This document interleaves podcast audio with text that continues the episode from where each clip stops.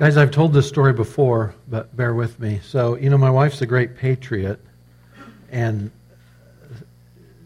she's kind of a, what, what, a doodle dandy. What's the. I'm a Yankee Doodle Dandy. Thank you. Yeah. we were at uh, we were at a ceremony for our daughter's graduation for nursing school here at Washburn University, and I can't remember why but in that ceremony, they asked all the veterans to rise and be recognized. And so Kathy stood and rose with them. And she's not a veteran, you see, but she was born on Veterans Day. And she was trying to give the veterans a standing ovation, but it's been a funny ha ha in our family ever since. But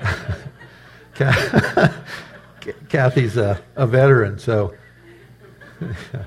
So her birthday was yesterday, and she is a, a great patriot, too. Yeah.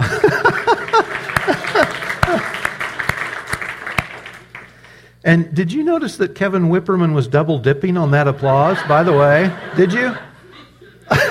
and Steve, Steve Iliff could have as well. Yeah, Coast Guard and Army, I believe, and Kevin was Army and uh, Navy. Yeah, where he started out. So, hey, you know, and isn't it great when, we when we thank, when we take a moment to thank people that have served us, and usually without any real recognition, right? Because most of life we're going along and we're serving people and we're trying to do right as the Lord calls us to. And usually we're doing that without maybe thanks from anybody, right? So a little bit of appreciation, I think, goes a long way. Okay, well, with that, let me move on to the message. Uh, this is a real picture of a real family on vacation and uh, that's why I used it. I liked it. Three siblings there. You guys, I don't know if you have a family history of doing this or not, where you pile in the car and you, you head down the road, and, and it's probably a long drive to get where you're going, right? And so, one of the things that's typical to do is to get your good book and uh, put that up in front of your face and read away. And that's what those kids are doing. But isn't it interesting if you're in the car and your face is in the book, your world is consumed, your attention is consumed in the book in front of your face, right? But your reality is changing. Where you're at in the world is changing as you go along because you're in a moving vehicle.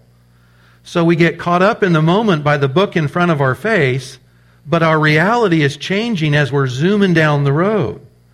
And often for us, we get so tied up in the things, right? The present, what's going on in my life right here, right now the story that is my life that we forget that we're in the family van and we're, we're tooling down the road to an ultimate reality, to a destination at the end of our journey.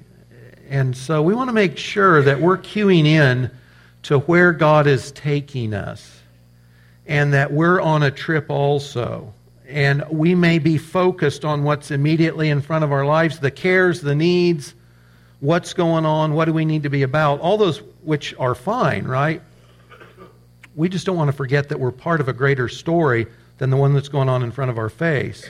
So, if you remember, a few months ago we went through the book of Ephesians, and we said from Ephesians 1:11 that the end to which all things are moving is that God is going to subject everything to the lordship of Jesus Christ. That the big picture for us guys is not today's lunch, it's not tomorrow's work, it's not next week or next month or next year's vacation. The end to which all things are moving the bus on which you and I are riding, or the family van, the end of all things, the destination to which we are going, is Jesus Christ appearing, his setting up his kingdom on earth, and then him establishing his eternal kingdom in a new heaven and new earth. That's the ride we're on. But it's really easy to forget that in the moment because there's so much going on. And guys, the day and the time in which we live, we are bombarded by opportunities, crazy opportunities digital, otherwise, we're invested in one thing and another, and we forget that God's taking us someplace. We have a destination. It's not a vacation as such, but it's our eternal home, and it's what God is ultimately up to. So we're going to start a short series uh, this morning called Awaiting the King. And what we're going to do is we're going to use the books of Judges, Ruth, and 1st and part of 2nd Samuel to look at what God did about 3,000 years ago when He brought in a king. That, that is, there was a destination in a, in a sense for the nation of Israel that God was bringing in a king. And he, he lets us know in those stories what he's up to because he keeps referring to some things. And he shows the need for something other than the judges and the priesthood. He shows the nation of Israel's fallen apart. And he uses language by which we can't miss the point that something's amiss in Israel because a king hasn't arrived yet. And not just any king, but the king of his own choosing. And so as we work through these books just for the few weeks going up to Christmas, that's what we'll see. And in those stories, of course, the king that God was preparing the nation for and the nation for the king, both directions, was King David. But all of that is meant to be a template for us of something bigger and something greater, of David's greater son, the Lord Jesus, his physical descendant, coming in and ultimately establishing that kingdom that God says will never end. That's where we're headed. Now, Christmas is upon us. Have you guys been on Wanamaker last week? The, you know, there is no Black Friday anymore. There's Black November or something. Seriously, that's the news. It's not a day anymore. People are doing Black Friday sales now. We went on, we were on Wanamaker last night to have supper for Kath's birthday, and it was a zoo. It's crazy. So people are thinking about Christmas, at least in the commercial sense, the incarnation. And I'm not being a Grinch here and talking about this. We, we want to remember Christ in the incarnation. Not a bad thing, it's a good thing. It's not commanded in Scripture, though. You know that? Remembering Jesus' birth is not commanded in Scripture. Now, we remember in, in his death, his, his burial and resurrection, right, at the Lord's Supper. That's commanded. And the other thing that's commanded in Scripture, and it's shown throughout the New Testament, is that we're supposed to be anticipating, looking forward to, waiting for his appearing. That's commanded and it's repeated time after time after time after time in the New Testament. But you know what we tend to do? Here's the book of our life and we forget we're on a journey and that our hearts are actually supposed to be engaged in the destination more than the ride. And so, what we want to do, at least a little bit, is develop a sense of we're anticipating Jesus' return, his kingdom on earth, and then his eternal kingdom that he'll set up and that we'll be in forever, right? If we're Christ's, we're going to be with him, we'll be like him forever. It doesn't get any better than that. So that's the journey we're going to be taking, looking at the Old Testament to talk about where God's taking us in the future. And really, if you look from Genesis 3:15 and forward, that's the, it's called the first uh, use of the gospel, the proto-evangelium, where God tells Adam and Eve that one of her descendants will come and will crush Satan. He'll be the victor. And that was the first promise. And through the rest of the scripture, right till you get to Revelation 22, what do you see? You see the descendant of David and Eve sitting on a throne over a new heaven and new earth. You see the ultimate fulfillment of that promise. So everything we do, your life and mine, and for the millennia of history we've got on the earth, guys, the, the end has always been the same. It's Jesus appearing, his establishing his kingdom on earth, and then his eternal kingdom to come. This morning's a little bit of a downer because we're starting with the need that is brought up in the book of Judges to show Israel that they needed a king, that something was amiss. See if I can get this right. This is multiphasic, and I am not. Let's see if I can. I always forget. You know, there's a little pointer on this. And maybe it's here. Yeah. So, oh, sorry, here. So, so yeah. Thanks. You know, did you know that one of the reasons people leave churches, we found this out in a study Larry shared with us the other day, is because churches are inauthentic. Did you know that? And so last week when Bill blew the last song, do you remember that? Were you here for that? And he's just like, I'm 61, you know, I'm sorry, and start over. It was like, people will never think we're inauthentic. And that's going on this morning, too. So, right here, right here, Dan, yeah, thanks, guys. Dan, right there, is shouldered underneath Ephraim, and it's next to Benjamin and Judah. And that's where this first story, the story of Judges with Samson, is going to come into play.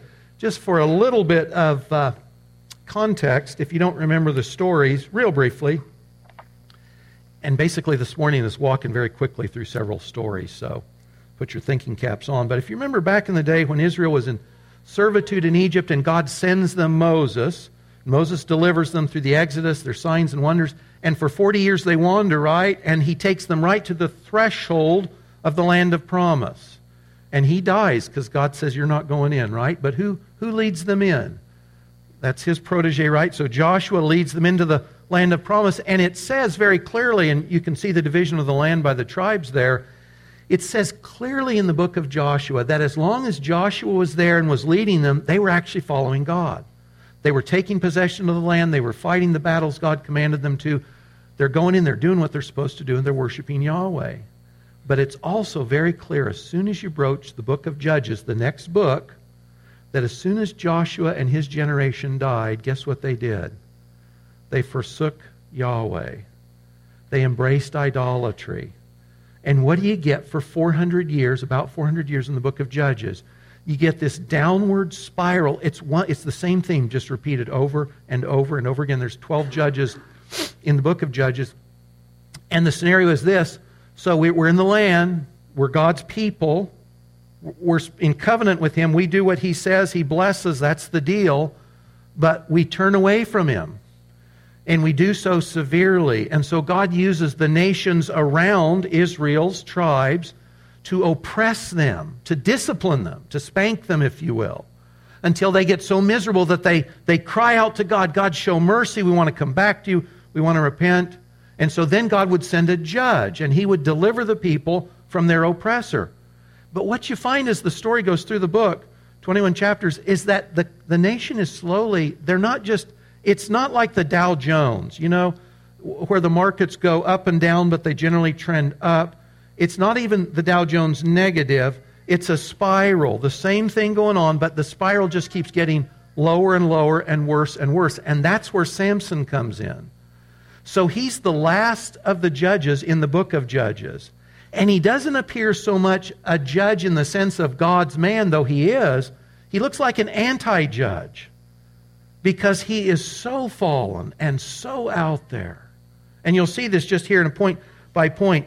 So for 400 years that's going on, and God sends judges, and that brings us to the life of Samson. Now, I, I want to read this passage because I want to be clear that just as Israel remained God's covenant people, Samson was God's judge.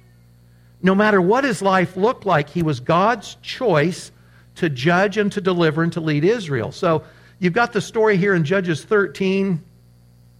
There was a man of Zorah of the tribe of the Danites. We saw where they lived on the map there, whose name was Manoah, and his wife was barren, had no children. Eh, remember, generally, when God promises a child to someone in the Bible, it's the child of promise is significant. So Isaac, Jacob, John the Baptist, Jesus himself. Samson's going to be a special guy because he's, he's here by God's special enabling. His wife was barren, had no children, and the angel of the Lord appeared to the woman and said to her, Behold, you're barren and have not borne children, but you shall conceive and bear a son. Therefore be careful, drink no wine or strong drink, eat nothing unclean, for behold, you shall conceive and bear a son. No razor shall come upon his head, for the child shall be a Nazarite to God from the womb, and he shall begin to save Israel from the hand of the Philistines. Nazarite's an interesting thing there. It simply means he's devoted to God in a special way. So nothing from grapes, no produce of the grapevine nothing unclean, and he doesn't cut his hair. And you'll see that in other portions of the Old Testament where someone's specially dedicated to God for a period of time. Well, that was true from for Samson from conception onward. Think of John the Baptist a little bit. It continues and says, The woman bore a son and called his name Samson.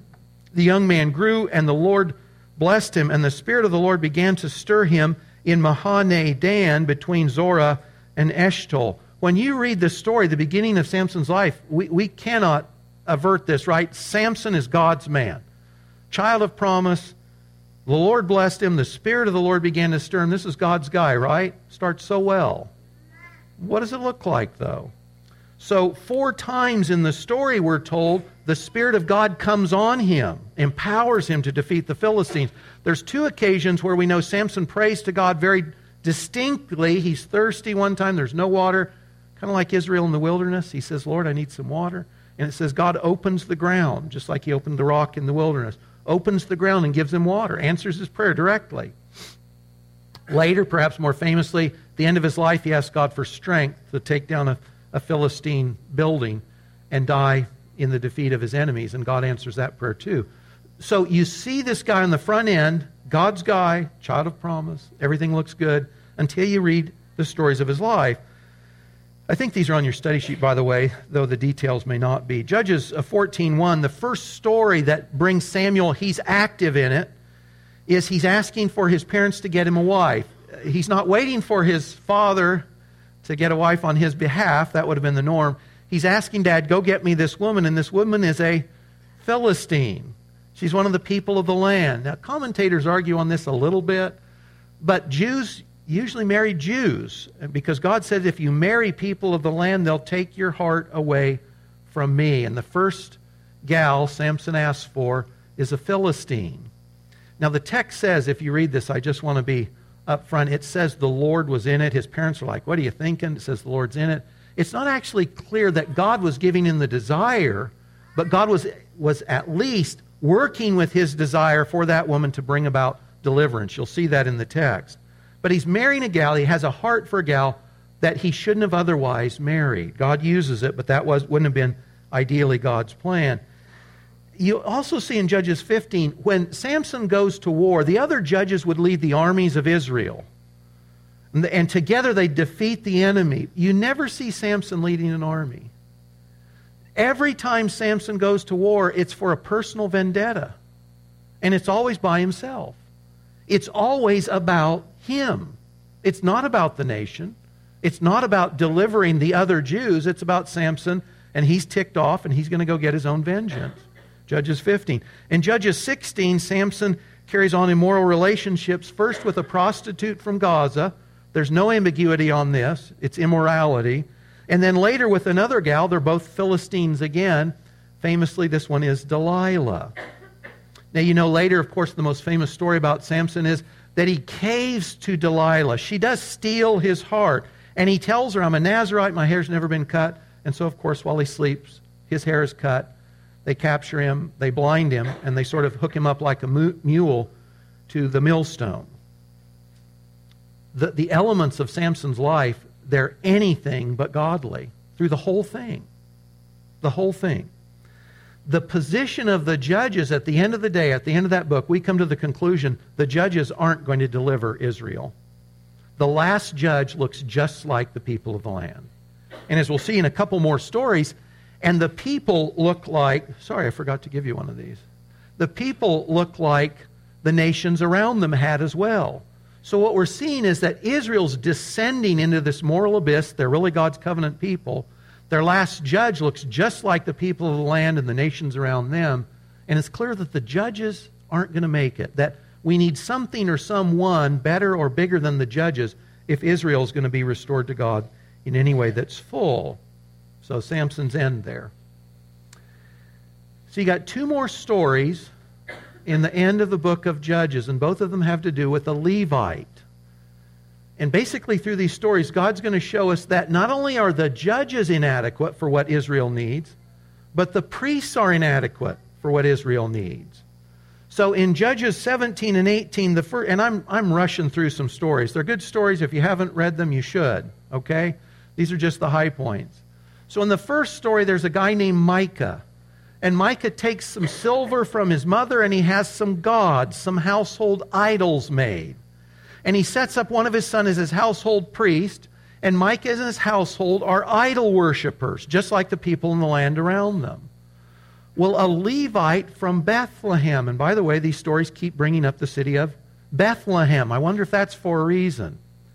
A Levite from Bethlehem is wandering through, and Micah realizes, here's a priest. I could have my own priest. And so this priest sells out his priesthood and becomes a priest to the family of Micah to worship and serve the household idols he's had made.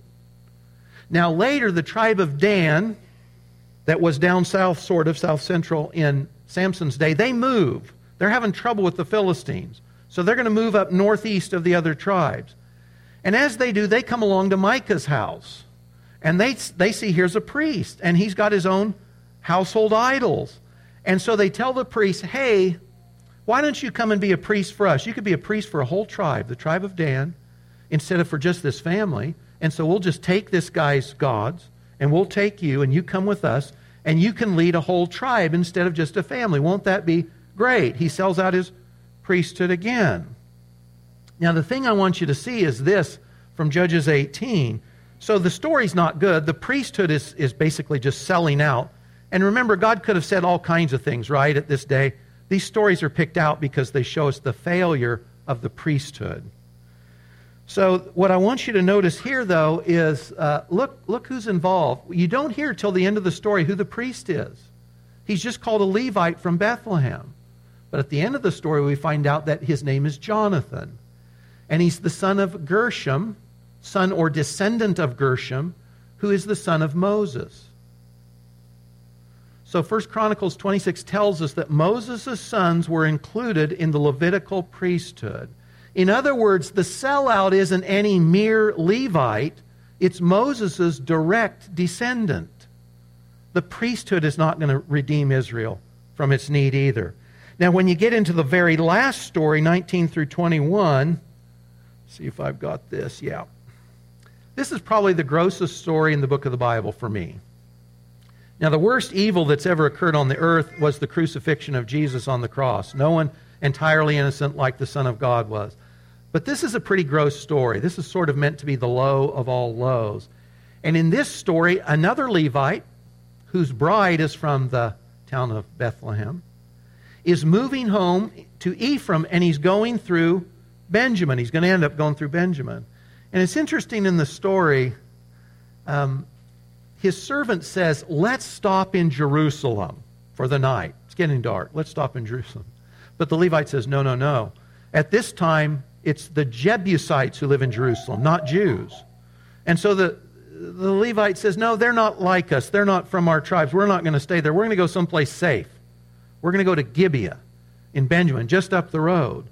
And so they go to the Benjamite city of Gibeah. And a, a guy takes them in. And when they get inside the guy's house, the host, the guys of the town come and knock on the door. Actually, they bang on the door. And do you remember what they say? Send that man out. We're going to have our way with him. Does that sound familiar, by the way? Have we heard that story before? In Genesis 19. That's exact. If you look at the stories, it's point by point. It's the same story as Genesis 19 and the destruction of Sodom. And God is showing us that his people have degraded, have degenerated as low as the cities that he destroyed because of their great wickedness. So the guys of the city bang on the door, and just like Lot had offered his daughters, get your mind around that, this guy offers his daughter. And he offers the man's wife. Now, the woman is called both in this story, both a concubine, sort of a wife be, and a wife. She's called both. And so the host offers his daughter and this man's wife to the crowd instead. And the Levite allows his wife to be taken out and abused by the men of Gibeah all night, so severely that she dies in the morning. Now, the Levite, it's the, the story is terrible, right? The Levite has he slept through the night while his wife is being savaged. He gets up in the morning, she's lying on the threshold of the house, and he says, Get up, let's go. She's dead. There's no mention of loss, remorse, anything. He carries her body home. He cuts her body up into pieces. And then he sends a piece of her body to each of the tribes of Israel to say, You guys need to get together and you need to right this wrong. You need to come and you need to confront the Benjamite tribe for what they've done to my wife. So the tribes do. They come together. And they go to Benjamin and they say, Hey, give up the men who did this thing this travesty in the land of Israel. And the Benjamite tribe says, no thanks. And so a civil war ensues. And in that civil war, about 65,000 men lose their lives. So 25 almost the entire tribe of Benjamin and not just the guys. All the wives, all the kids, they're wiped out by the other tribes of Judah, of Israel. And most of the rest of the losses were from the tribe of Judah, as well as some of the other tribes as well. So you got this great civil war. Now, after that, there's so many points to the story, I want to make sure I don't skip the, the important ones. After that, the tribes say, Oh, no. You know what? We're going to lose a whole tribe. There's 600 Benjamite men left, and they have no wives. They have no children. There's no posterity. They're going to live. They're going to die, and there'll be no tribe. We'll be short. The nation will be short, the tribe of Benjamin. We can't have this happen. So, in this convoluted thinking, they say, Where are we going to get women for these Benjamites? And they say, Well, who didn't send anyone to the war? Because we told everybody you got to come. Well, they say, Well, you know what? Jabesh Gilead, a city across the Jordan, they didn't send anyone. So, for the sake of the guys who wouldn't give up the wicked men, they go to the city of Jabesh Gilead and they kill every man, woman, boy, and child except the marriageable virgins. They wipe out a city entirely to get the women to give to the wicked men from the tribe of Benjamin. But there aren't enough. So there's still 200 guys without wives, and so they say, well, what are we going to do for them? And so they say, hey, we'll tell you what to do. Every year, right up the road at Shiloh, they have this celebration, and there will be all these available women, and you just go up and you kidnap whoever you want, and then we'll make it right with their parents. That's the last story in the book of Judges. It's pathetic. It's, it's so debased you can't believe it, but that's God's covenant people, led by, as it were, an anti judge and anti priest. They're not doing anything that God intended them to do.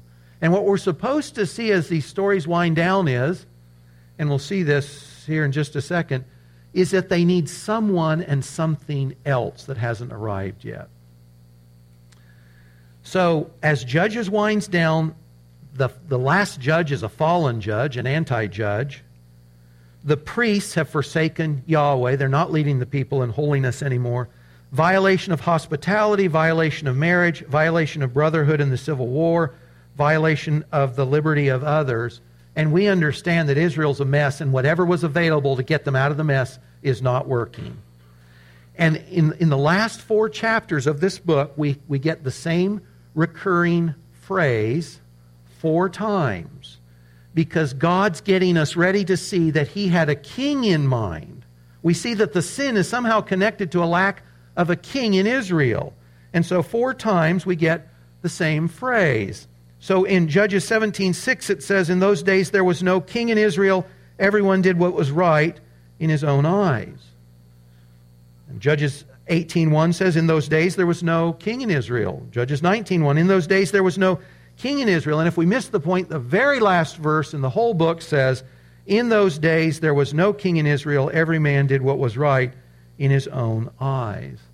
So, whatever else is going on with all the sin and the, the debased quality of the nation, we know that somehow it attaches to the lack of a king. Now, so even as I'm telling that story, some of you are shaking your head like we can't believe it, right? And generally, when we read stories like this, we do. We shake our head. It's painful, which is a good thing, right? It's painful. Um, but I think there's a tendency that we read those stories and think, I'm glad we're not like them. And then I want to say, well, are they that different than, than we are? Is, is their fallenness qualitatively different than our fallenness? I wonder. May, you think? Uh, my, my understanding of Scripture is not only in the period of the judges does humanity wind down to this very, very base level, but guys, that the world is winding down very, very much to a very debased level as well. Big picture before Jesus comes that just as David comes in to save a debased nation, Jesus the Messiah comes back to save a debased earth.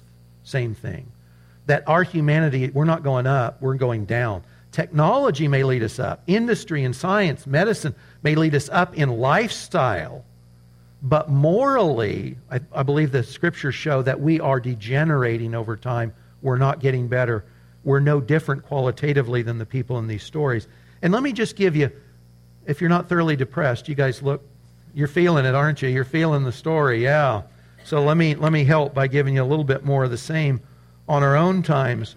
So if you think just about what's true in our day and age, so judges failing, priesthood failing, hospitality failing, betrayal of relationships, marriage, and otherwise, guys, you see exactly the same things going on today And it's not just true. We tend to focus on our own neighborhood, the United States. It is true here, but it's not, it's not true just here.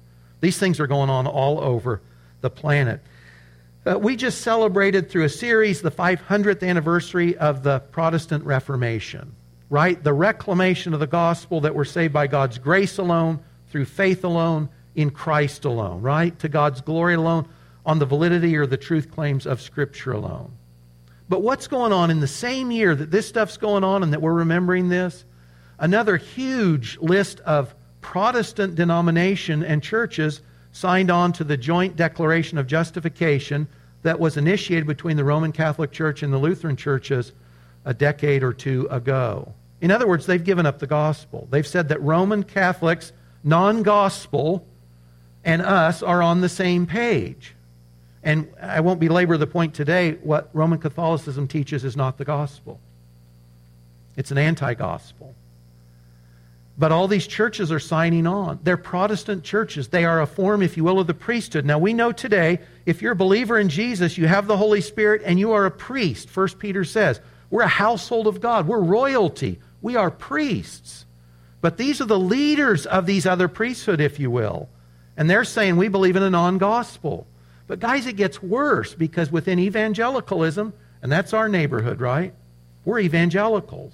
The term is kind of losing its meaning but in evangelical circles today, and you've heard this from me before because I think it's a, a bellwether of where the professing church is going, evangelical academics, the guys who edit the Bibles you read, the guys who are teaching in conservative evangelical seminaries, not all of them, but many prominent of them, they're saying that there's no historical, literary reality to the first 11 chapters of Genesis. Now, you may say that's not a big deal, but, but remember where this leads you. When Jesus refers to Adam or Adam and Eve or the flood, he's referring to a myth. When Paul comments on the first Adam in Romans 5, he's referring to a lie. There is no first Adam. When 2 Peter talks about a worldwide flood, he's lying because there is no flood. And that's what these guys are saying. And what they've said is we still believe the Bible is true, but it's just true in this way. And when you ask them, well, what do you do about now? Jesus is, he's putting out a lie. This is a fable. When he talks about Adam and Eve or the flood, they say, no, no, God was accommodating the ignorance of the people of the time. He was accommodating their ignorance. What they said isn't true, but God was accommodating their ignorance. That's evangelical leaders today. That's not Protestant denominations we're disconnected from. Those are folks that you and I are connected to, at least through literature and the literature that affects the evangelical church. But hospitality has fallen on hard times too. This used to be one of the models of godliness throughout the Old Testament, you'll see, is simply hospitality. Willing to show love to others, whether that's international students, whether that's neighbors down the street. I think there's an elevated sense of danger oftentimes for us. We feel fearful about hospitality. And by the way, you see that same element in those stories in Judges. There's fear. The guy that brings the Levite and his wife in, he knows what's going to happen to them if they stay out in that city. Fearfulness, hospitality, falling on hard times. Guys, there's wars going on today. You know that war in Syria displaced more people than World War II. About 12 million people were displaced by the war in Syria. Many of those were Christians. You've got factions within the same religion killing each other, just like the tribes in Israel were killing each other. Same thing. Human trafficking, just thinking of kidnapping, you know, human trafficking is a $150 billion a year business worldwide. And guys, oftentimes, you know who is selling those children usually into slavery and servitude? It's their relatives, it's their families. So if we look at the, at the book of Judges and think, God bless us, we're in better times, we've got to work a fiction in front of our eyes. It's not just that we don't know where we are or where we're going. We're, we've got to work a fiction that we're reading because exactly the same points that were going on in the book of Judges, they're true with us today. Our humanity is as fallen as they were then. I won't read it for the sake of time, but 2 Timothy 3 1 through 5 talks about what our humanity will be like before Jesus appearing. And it's just this debased list of pride and arrogance and brutality and ungodliness. so that the more we, we get closer to the appearing of Jesus, the more we expect these things to be true, just as the more base and fallen we saw the nation of Israel become, we knew we were closer to the king God promised. That king would be, of course, the person of David. Now, if we're not careful, what we end up doing, guys, is we mistake the book in front of our eyes. We're in a, we're in a bus, we're in the family van, we're going down the road. The destination is set. It's the appearing of Christ, it's His kingdom, it's His eternal new heavens and new earth. That's where we're going but we're reading the book, we're getting caught up in our own times and what's going on in front of our face, immediate, and some of that's necessary, of course, but we're forgetting where we're at. And what we do, we tend to minimize and think that the book in front of our face, our life, is all that God's doing. We lose track that we're part of a much, much bigger story. And our destination is more glorious than what we've got going on in front of us today. Now, we know we know that in history, in the books that we'll be going through, David's the promised king. David's the king God's waiting to give to the nation, to raise them up. David's a guy after God's own heart, right? But as you read his story, it's also quite evident that David's also a bit like the people around him, isn't he? Because David's fallen also. And David needs a Savior, king, to lead him. And God gives promises to David. 2 Samuel 7, that through his own physical line, an ultimate king would come. And we know it's not Solomon, though Solomon's a picture of him, but that one day his descendant would start an eternal kingdom that would never end. So David's not the end of the road, David's a picture. David's supposed to remind us that God has an ultimate messianic king, anointed, chosen king that's going to make all life, if you will, better. He's going to raise us out of our depravity. He's going to establish His kingdom and eventually His eternal kingdom in a new heaven and new earth. So I'm bringing this up now because as we head to Christmas, we're going to be thinking about the incarnation, which is fine. But it's not enough. That what we see is the norm. We're supposed to be looking at the destination, not back where we were, unless we're celebrating the Lord's Supper. Even when we do that, Paul says in 1 Corinthians 11, we're celebrating the Lord in the Lord's Supper until he comes. It's still a forward look. That's what we're supposed to be doing. That's where our hearts should be. So as Christmas season's coming upon us, let's be thinking about where we're going, not just where we've been. Listen to just a few verses,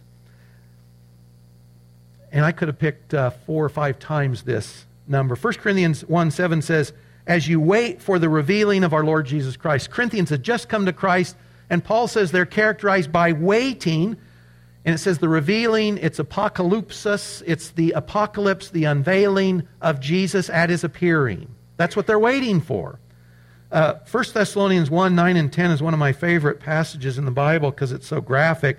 Paul there says to the Thessalonians, right, these were just pagans. These were like the tribes around Israel. They hadn't known God, they weren't in a relationship with Yahweh. But it says you turn to God from idols, you turn to God from idols to serve the living and true God and to wait for his Son from heaven. And when you read Second Thessalonians, you realize they took it so seriously, they unwisely, foolishly quit their jobs because they know Jesus is coming. And Paul says, well, go back to work you know, when, when he comes, you'll get off work, but don't stop working before then. They took it so seriously, they, they turned away from idols to the living and true God to wait for his Son from heaven. He says they're Jesus who saves us from the wrath to come. Remember, when Jesus comes, his appearing, he's going to end up coming not as the little lowly king, the suffering servant on a donkey. He's coming on a war horse, and he's coming as a mighty king. Titus 2 says that we're waiting for our blessed hope the appearing of the glory of our great God and Savior Jesus Christ. 1 Peter 1:13 says, "Set your hope fully on the grace that will be brought to you at the revelation of Jesus Christ." Guys, this is the thing. If your lives and mine aren't characterized by a forward look, think of the windshield of your vacation van car moving down the road, of a forward look, we're missing it. And generally, what that means is our hearts are so filled with the story of our life, the book in front of our face, that they're not set on God and God's things. We had a talk in the men's advance, which the key word was from Proverbs 4 Watch over your heart with all diligence, for from it flow the issues of life. Your heart determines where your life is going. And what determines what fills your heart? It's where you set your eyes, it's where you set your focus. You'll find that you have affections for the things you look to, you focus on. And the reason for many of us why our faith is so shallow and our lives are so indifferent from the lives of the people around us is because our hearts, because our eyes, aren't looking to the place God's taking us. We're not looking for Jesus to return. We're saying it's okay if you come sometime soon, Lord. The world needs you, but let me do this first. Let me do that first. Our hearts aren't on Christ and his appearing as Scripture tells us they should be. We're no different than the guys in the days of Judges. We're waiting for the king to come and establish his kingdom. Now, when Kathy and I go on vacation, we did this last summer as well. To call, it's always to Colorado, by the way. It's always to the Rocky Mountains. Other places are okay in their secondary sort of lower rate way, but the, the Rockies are the place to be. But you know, when Kath and I drive out, we prefer to drive rather than flying. It's just, I think, a bit more civilized. We have a good time in the car. You know, I'm sorry, you're treated like cattle to get on a plane. Are you, have you ever seen cattle go through feedlots and the chutes? That's an airport. I mean, you're just treated like cattle. Stand here, put your hand. You're looking at my what? You know, when you get those cattle in a chute and they don't know that something presses against them and then they, they feel something burn on their backside. Their hair's on fire. You've just branded them. Anyway, my take is airports are like cattle chutes. So if I don't have to fly, I don't. So driving is more civilized. Trains are too, also. But anyway, uh, so we listen to books and we talk, talk about our plans, talk about anything. We pray. We're looking out the windshield. Guys, we enjoy the ride through western Kansas. Where's Denise? Amen, right? Amen. Uh, the mountains are God's country, but Kansas is close. It's right there. It's right next to it. So, uh, but but when Mike's driving through Kansas and eastern Colorado, by the way, is more desolate than western Kansas. Driving through eastern Colorado, what am I thinking about? We're having a great time. It's not like the drive is bad. We're having a great time. But I'm looking down the road. I'm looking for those mountains. I've got my eyes through the windshield. I'm looking for the place we're going to. And because of that, my mind is also on that. You know what? I'm thinking of cool mountain air. When we went up this last time, I kid you not, pulled right off Highway 40. There's a waterfall right there. We got off, we got Jordy a drink, and you know the, the aerosol from the waterfall spray? It was filled with the aroma of pines and spruce. It was like, I'm here. We're here. It was great. That's what I'm thinking about. Starry nights, cool temps That's what I'm thinking about. See, that's filling my mind because my eyes are set on the place I'm going. And as we're thinking about Christmas season this year, give a thought more than the incarnation, which is lovely, to the place our hearts are supposed to be engaged, that we're supposed to see from what's going on around us and from the promises God's already given us. That the end of the road is not the book in front of our faces, it's Jesus appearing, it's his kingdom, and it's his setting up his eternal kingdom where truth and righteousness and peace and joy are the norm, unmitigated, forever and ever. Amen. That's what we're headed for. So we want to take our books down. We want to look out the windshield to the place God is taking us. Guys, if you would, the worship team's going to come up now. And if you would, sorry I've run a little long, imagine that if you would stand as they come up, and let's just uh, close by praying this together, would you? You remember when the disciples asked Jesus, Hey, show us how to pray? This is what he said. This is God's will. This is God's will for you and for me. Let's pray this, these lines together. Our Father in heaven, hallowed be your name. Your kingdom come.